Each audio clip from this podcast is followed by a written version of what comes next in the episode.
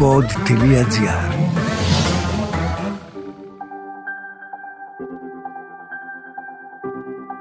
Καλώς ήρθες. Λέγομαι Μαρίνα Γουρνέλη και διδάσκω γιόγκα και τεχνικές διαλογισμού. Σε αυτό το επεισόδιο θα βρεις απαντήσεις και πληροφορίες που στοχεύουν να ρίξουν φως στις πιο συχνές ερωτήσεις για το διαλογισμό.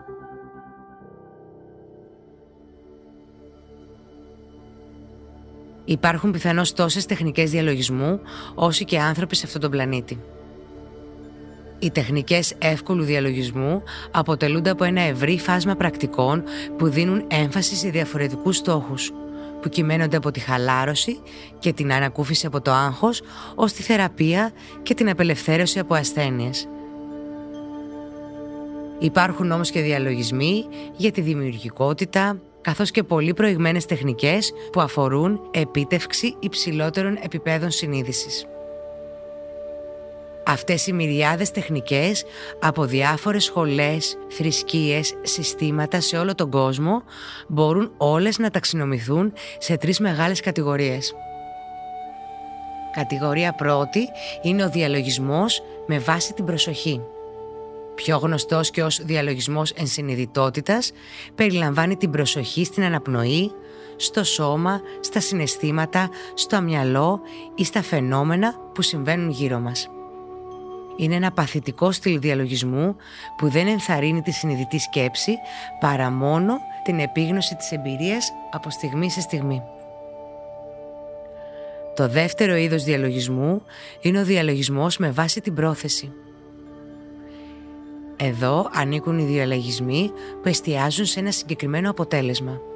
Περιλαμβάνουν οραματισμούς, μάντρα, δηλώσεις και άλλα είδη. Το τρίτο είδος διαλογισμών είναι οι διαλογισμοί με βάση την έρευνα. Ονομάζονται επίσης στοχαστικοί διαλογισμοί. Και σε αυτούς βρίσκουμε συχνές αναφορές σε βιβλία του Βουδισμού. Περιλαμβάνουν την αμφισβήτηση ενός συγκεκριμένου ζητήματος, τη συζήτηση σχετικά με αυτό και στη συνέχεια την υπομονή να περιμένουμε μια απάντηση από τη δική μας εσωτερική σοφία. Αυτό το είδος μπορεί να έχει πολλές μορφές. Θα μπορούσε να είναι μια απλή καθημερινή ερώτηση τύπου «Ποια είναι η λύση σε ένα πρόβλημα» ή θα μπορούσε να ασχοληθεί με ένα βαθύ μεταφυσικό ερώτημα όπως «Ποιο είναι το νόημα της ζωής» Σε αντίθεση με τους δύο προηγούμενους διαλογισμούς, ο διαλογισμός βάσει διερεύνησης είναι αρχικά ενεργητικός και μετά μπορεί να γίνει παθητικός.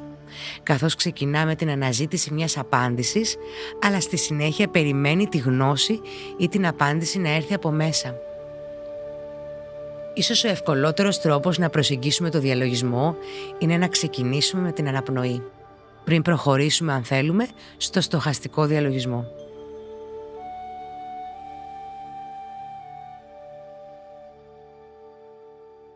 Σε ευχαριστώ πολύ που ήσουν εδώ.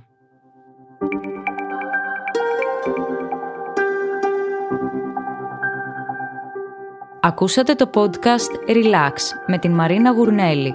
Ένα podcast με πρακτικές χαλάρωσης και διαλογισμού. Αναζητήστε τα podcast που σας ενδιαφέρουν στο pod.gr, Spotify, Google Podcast, Apple Podcast και σε όποια άλλη εφαρμογή ακούτε podcast από το κινητό σας.